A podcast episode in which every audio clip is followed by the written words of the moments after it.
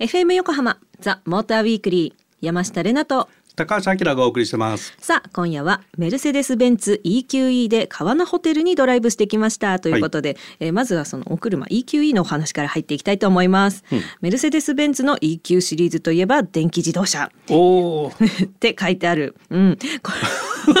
まあ理解してますよ。はいはい、はい、はい、えー、これまで EQB EQC、EQS をピックアップしてきましたが、いよいよ EQE。もういろいろなんか B、C、S、E なんかよくわかんないですけど、うんうんうん、今回の試乗車、EQE350 プラスのポジションはどの辺になるんですか？えー、いきなり難しい質問から まあエグゼクティブだよね E 級、うん、E クラスっていうとさ乗ってる人たちっていうのは、はい、だからボディサイズもそれなり、うん、いうところで全長が4970、はい、長えもうちょいで5メーター、うん、幅が1905平手。平たいのか、高さが1495でホイールベースが3120 3メーター超えてます。足伸ばしても伸ばしてももう広くて広くて、うん、後ろも前もすごそうだよね。足届かないみたいなこと言ってたもんね。私が短いのかもしれないけど、うん、でこれあの真横から見ると弓？あの弓矢の弓、はいはい、みたいなワンボーデザインって言ってるんだけど確かに。で、うん、エンジンがなくなってミッションがなくなってモーターだけになるじゃん、はい、だからエンジンルームっていうのが小さくできたりするじゃない？はいはいはいでボンネットを短くしてその分キャビンフォワード、うん、キャブフォワードって言って室内長を伸ばして、うん、でロングホイールベースにできるみたいなところの EV のメリットっていうのをすごくこう生かしたデザインになってて、うん、でまあショートオーバーハング、はい、ショートノーズショートオーバーハング。オーバーハングってあのタイヤハウスより前後ろにある、ボディの部分、はいはいはいはい、ああいうオーバーハングがすごくちっちゃくてだからすごく前の方にタイヤがあってすごく後ろの方にタイヤがあって なるほどなるほど、うん。はいはい、そういうデザインになってんのね。本当だ。でバッテリー EV なんだけど航続距離は624キロ。とんでもないですね。とんでもない。今回も川のホテルまで行っても全然余裕だったじゃん、全く、うん、往復してもまだまだ走れちゃうっていうぐらい。そうそうそうで、えー、EATS っていうパワートレーンの名前なんだけど、うん、これはまあメルセデスがつけた名前なんだけど、うん、出力的には292馬力。215キロワット、うんうんうん、で、えー、っとトルクがね565ニュートンメーター。すんげえ。アトラクションだわ、はい、でこれをリアに搭載していてリア駆動、はい、であのフォーマチックっていう 4WD もあるんだけどそれはね、AMG の EQ53 フォーマチックっていう名前になります。呪文。呪文。はい、で MG の方になるともうドーンと1922万円みたいな 値段になっちゃうんだけどはい。お高い。そんないい車私山下玲奈が運転してまいりましたのでお聞きください、はい、静かに走っております。メルセデス・ベンツ。EQE はい、はい、どうでしょう？電気なのでシューってこう滑るように走る感覚があって、うん、気持ちいいですね乗ってて。気持ちいい、うん、うん、なんか見た目もあのイルカみたいに見えててなるほど。なんかそのイルカが背びれだけ出してシューって泳いでるイメージをすごく今受けてます、うん、っていう感じでなんか気持ちよく運転できるしすごいこれも人バッテリー、その充電の持ちすごいですよね、うん、スマホなんかより100倍持ちますよね。なんでスマホと比べるんだスマホすぐなくなっちゃうんだもん。えー、みたいな。なん。だそんなに使ってないよみたいな。これ都心から今伊豆の、はい。えー、川名はい。まで来て70%残ってるから30%しか消費してないもんね。あとあれですよねこれ後輪のリアソーダがついてる、はいはいはい、今ちょっとカーブ初めてだったんですけど、うん、なんかあの感じたことのない、うん、切れ具合が面白かったです。あそう。はい。思ってたより曲がるから、うん、あああれあれっていう感じ。そういうこと。そう。でも俺カーブ曲がるときにさ、うん、あんまり横 G を感じないよね。確かに。確かに、これね、はい、なんでこう感じたことのないぐらいカーブ切れたかっていうと、うんうんうん、ハンドルのステア操作がちょっと速いのね。あのカーブに対して、はい、キュッて切ってると、うん、それに連動してタイヤもキュッて切れるから、はい、スパッと曲がっちゃって、うん、自分的には違和感が出たんだと思うんだけど これを、はい、まああのじわりと切ってあげると、乗ってる人たちはこう横地を感じないで曲がっていくのよ。私の実力不足です。いやいや、実力不足というか、うん、いいところ引き出しましたね。うん、ナイスフォローありがとうございます。はい、動揺しすぎてメルセデスベンツってちゃんと言えてなかったのが面白かったですね。うん、もう申し訳ないです。なんか噛んでたね。そうそうそうそう。まあまあそんなあの素晴らしい EQE でもドライブを楽しみながら、あっという間にあのそのね先ほど言いました川名ホテルに到着しております。はいはい、えー、ホテルの車寄せとかなんかもうそのホテルの雰囲気場所になんかすごいマッチしている感じがありましたよね、うんうん、私たちもそこそこのあのジャケット着たりしてたから、うん、お写真ぜひあのツイッターとかで見てみてください、えー、歴史のあるホテルやゴルフコースについてお話を伺いました。こちらをお聞きください今私たちはすっごく素敵な第二ロビーに来ているんですけれども、うん、素敵なとこだよね。ねなんかピアノが置いてあって昔はここは映画館、まあ、今もイベントで使われてるっていうふうなことでしたけれどすっごく素敵なお部屋なのでこれ後で写真見てください皆さんっていうところなんですけれども、えー川名ホテルの清水さんにちょっとお話を伺おうと思います。清水さんよろしくお願いいたします。よろしくお願いいたします。よろしくお願いします。もう早速なんですけれどもまず川名ホテルについて語っていただければと思います。はい、はい、じゃあ川名ホテルの歴史についてお話しいたします。えー、川名ホテルが、えー、大倉財閥の2代目大倉吉七郎がですね、あのー、ホテルを建てました。で、もともとのその流れというのが大倉吉七郎が英国とかスコットランドに留学して、その貴族たちの生活が要はあのお城があって周りに牧場があって草原が広がっているような光景を日本に帰ってきた時にそれを再現したくてえー、見つけた土地がこの川名の地だったということです。でそこにまず初めにあの牧場を作りたかったんですけどその牧場の土地がですねここが溶岩大地でございまして全くあの牧草が育たないといったことからじゃあゴルフ場だったらできるだろうとで向こうのリンクスコースをイメージしてまず大島コースを1928年に作りました。でその後あの8年後の1936年にホテルと富士コースを作って今の現在のホテル大島コース富士コースといった歴史になっております。とう ございます。さっきもねちょっとご案内していただきましたけどもずっと変わらずにある絵とかその本当に入るだけで歴史科学博物館みたいな科学博物館ではないんですけど っていうことを感じます、はい、あとじゃあもうその先ほどお話に出ましたゴルフコースについてもうちょっと詳しく教えていただけますか、はい、あのまず大島コースは距離は短いんですけども今だとカートとナビゲーションで、まあ、あの乗り入れできるようなあのコースなので、まあ、例えば2人でご夫婦できてあの2人でかあのカートに乗りながらあのリゾートゴルフが楽しめる気軽に楽しめるようなコースでございます、えー、逆に富士コースはですね宿泊しないとあのラウンドもできないコースになっております、で富士山系レディース、まずあの先日行われたんですけどもそのプロのトーナメントのあの毎年開催されているコースでございまして世界ゴルフ場100選の中に毎年あの毎回選出されるコースなのであの絶景が広がるコースということであの皆さん一度はゴルファーならプレーしてみたいゴルフコースということで有名でございます、素敵です。どうもありがとうございましたもう川名ホテルのことだったら清水さんに聞けっていう感じの、うんうん、なんかもっといろんなお話があるんですよっていうふうにおっしゃってたそうね。まあ大倉財閥自体がもういろんな話を持ってるから。そうなんだ。そう。あの息子さんも車の中で世界では有名な方だったしね。ああそうだそうだ、うんはいはい、いろいろございましたけれども、うん、はい。このあの富士コース、うん。っていうのはこの間あの富士山系レディースゴルフトーナメントやったところで二十、はい、歳の子が優勝したもんね。神谷そらちゃんって。あらか名前が可愛い二十歳だよ。すごいよね。一回りも下だ。すごいな。そうそう。ねそんなところに私たちも行ってまいりましたけれど、うん、果たして名門の川名ホテルゴルフコースでプレーができたのかそして絶景を眺めながらホテルのスイーツもいただいておりますのでお楽しみに。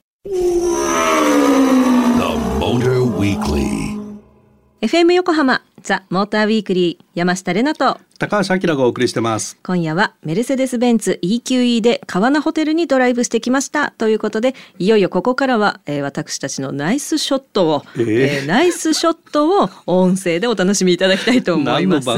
本当ゴルフ番組です。はい名門川名ホテルのゴルフコースでプレイ。天気の神様が微笑んだのかということでお聞きくださいはい今私たちは川名ホテルゴルフコースの富士コースに行きたかったんですけど天気に恵まれなかったので屋内練習場の方に来ております。持ってるよね。違う違う違う違う。私晴れ女なんですけどね、あきらさんもね持ってるようで、はい、こちら8打席ありましてね声の響きでわかるかと思うんですけれども、ね、ね、うん、あのね斜面になっててねボールがね戻ってくるのが感動してるんですけど 何の話ってね、はい、でそういうわけでですねちょっと体験をさせていただけるということで。えー、私あのゴルフ歴ゼロなので、あきらさんに打っていただきたいと思います。はい、お手本見せてください。お手本にはならないけどね。素人なんで。ください。プロのプロの技がここに。素人素人。はい、じゃあ行きます。はい。素晴らしい。これ室内だから。あ、釜のいい具合は。わかんないけど、かなり飛びましたよね。きっと知らんけど、わからんけど、へえ。どうですか、久々のショットは？なんか今もぜいぜいして 一気打っただけで。えー、ちょっと私も歴ないんですけど、うん、当たるかなってとこなんですけどやってみたいな、うん、あやる、うん、はいじゃあ山下上打ちたいと思います。当たれ当たれ、えー、当たれよ。いくよ勢いよくね。せーの。空振り。ちょっと待ってくださいね。せーの。ねガチガチガチちょっと待ってくださいね。なんで当たらないんだろう。あちょっと待って。ほら。ボール止まってんのにね。あこういうことだ。よ当てに行きました今。はい、えー、お粗末様でございました。ということでありがとうございました。何これ。何の茶番だったんだろう。いやなんかボールは見てるんですよ、うん、でも振ったらなんかもう視線からボールが消えていくからもうあの行く先に運試しなんですよ、当たるかな？みたいな。あそれはでも俺も一緒なんだけどね、えー、バッティングセンターとか行っても全くボール見えないから、まあ、当たらない。ボールの飛んでくる軌道を見といてバットン持っとく、でゴツンってなって、よし。はい。いいじゃん学習してるじゃん。何が？学習してる？学習してんじゃん。よかったよかったよかった。まああのそうすごいしょぼいショットをお届けしましたけれども、はいあのがっつり練習できる屋内練習場すごいあの設備整っておりましたよね。ねすごい、ねうん、すごい素敵でした。はいそしてアフターゴルフはスイーツタイムということで川名ホテルの名物をいただいてきました。コース回りたかったな。はい私たちは川名ホテルの屋内練習場から移動してまいりましてものすごく開放感があってちょっとまたここも声響くんですけどえっ、ー、とサンパーラうん、ホテルの中にありますサンパーラーというところに来ております。全面ガラス張りね晴れてるとこれ富士山も見えてオーシャンビューで。ドヒャーっていうね、パノラマってまさにこのことだわ。ねすごいところだわ。ね花を望む明るいティールームあ四季折々の花が見えるということで。ね私たちの心の窓に映っておりますねそういう。窓。ねはい、うん、なんか難しいことっていうすごくお上品で美しいところにいるんですけれども、うん、私今日ですねすごい気になってたの。こちらは川名ショートケーキ、えーまあ、ショートケーキ一見ショートケーキなんですけど、うん、中に伝統のババロアが入ってる。それが売りだそうです。もう見た目すごい女の子喜びそうなドレス。ふわふわキラキラっていう感じなので食べても絶対美味しい。というわけで いただいてみます早速。えー、なんか美しくてねもったいないんですけど。わクリームがすごい柔らかい。いいね、嘘嘘嘘嘘。がっつり食べとかないと。うん、ああすごいあのねフォークを入れた瞬間いちごのいい香りがいただきます。うんどう？めっちゃうまい すごく美味しいこれあのクリームが柔らかくてあのね香りがすごくいいんですよねクリーム自体も。でババロア今取れたかな？ちょっとほじほじしちゃう。ほじほじほじほじほじほじ わかんない。あれ？これかな？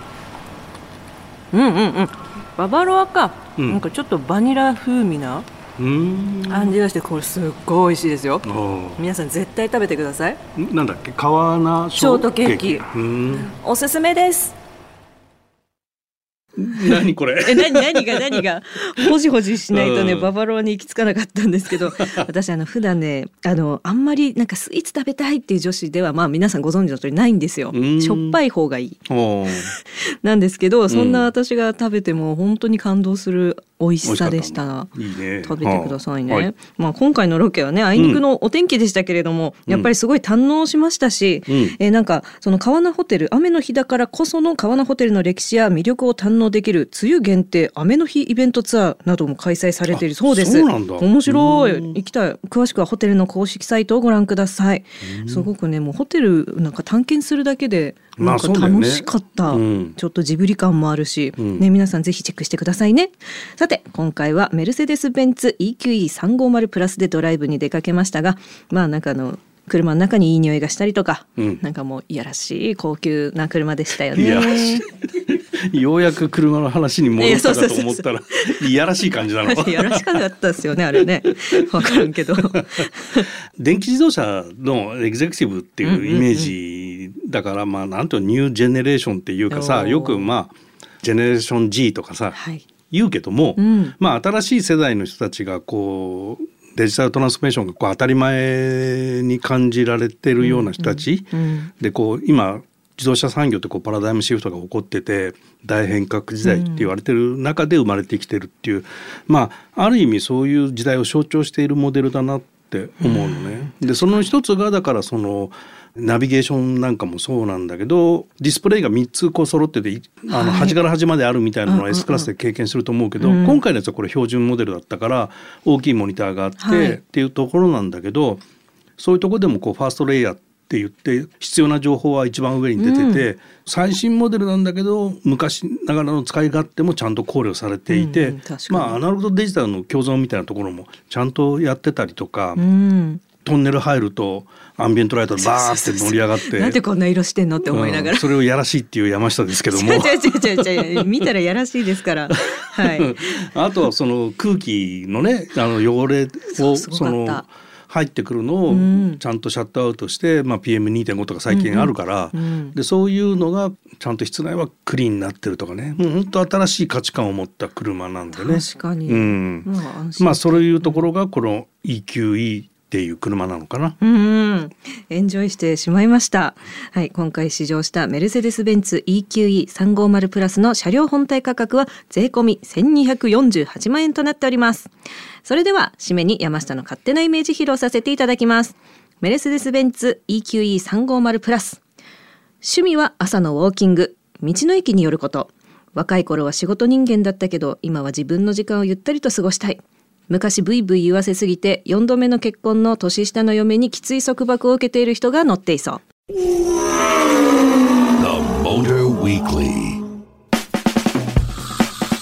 FM 横浜ザ・モーターウィークリーエンディングの時間となりました。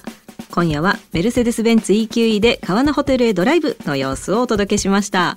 あのすみません。一言申したいんですけど、はいはい、山下の勝手なイメージ、うん いつもねここに来る前に考えてきてるから、あきらさんの話を聞いてね、さっき全く真逆のことを言ってるじゃんっていう 話だったんですけど、そう本当にあの車の見た目とか雰囲気で勝手にイメージして本当に勝手を言ってるだけっていうのを、えリスナーの皆さんにもね念をして言いたかった。だから 許して。バッシングしないでね。そう許してほしい。はい。いいんじゃない？笑いを提供してくれるじゃあもうちょっとまた頑張ります。はい はいそれではここでパナソニックからのお知らせです。今お乗りの車で最新の大画面カーナビにできることをご存知ですか？ストラーダは映像が鮮やかで美しい有機 EL ディスプレイを搭載した10型のフローティング大画面。地図の表示が高画質でとても見やすくドライブが快適。新車中古車問わずなんと500車種以上に取り付けることができます。また画面の向きを運転席や助手席に向けられるスイング機能を搭載。西日が当たって眩しい時などもドライバーのベストポジションに画面の向きをセット可能。もちろんドライブを楽しくするエンタメ機能も充実。自宅のレコーダーとスマートフォンでつながる新機能のレコーダーリンクで好きな時に録画映像を楽しめます。高画質高音質なブルーレイディスクも再生可能です。そんなパナソニックの高機能カーナビストラーダ。来週末5月20日21日に横浜赤レンガ倉庫で開催されるルボランカーズミート2023イベント会場でご覧いただけます。10型の有機 EL ディスプレイを見て触って体感してください。プレゼントもあるそうですよ。詳しくはパナソニックストラーダで検索してみてください。さあ番組では皆様からのメッセージをお待ちしています。え5月のテーマは5月病をぶっ飛ばせ。気分転換におすすめのドライブコース教えてということでございました。宛先は tm アットマーク fm 横浜 .jp tm アットマーク fm 横浜 .jp 次回たっぷり読ませていただきますので駆け込み寺 お待ちしております。寺ではない。寺ではないですよ。はい。番組オフィシャルツイッターもありますのでフォローもぜひお願いします、えー、今日の川名ホテルの写真とかも載せてるはずなのでご覧くださいまたザ・モーターウィークリーのウェブサイトでは EQE の試乗機がアップされていますのでぜひチェックしてみてください。ということでここまでのお相手は山下玲奈とモータージャーナリストの高橋明でした。また来週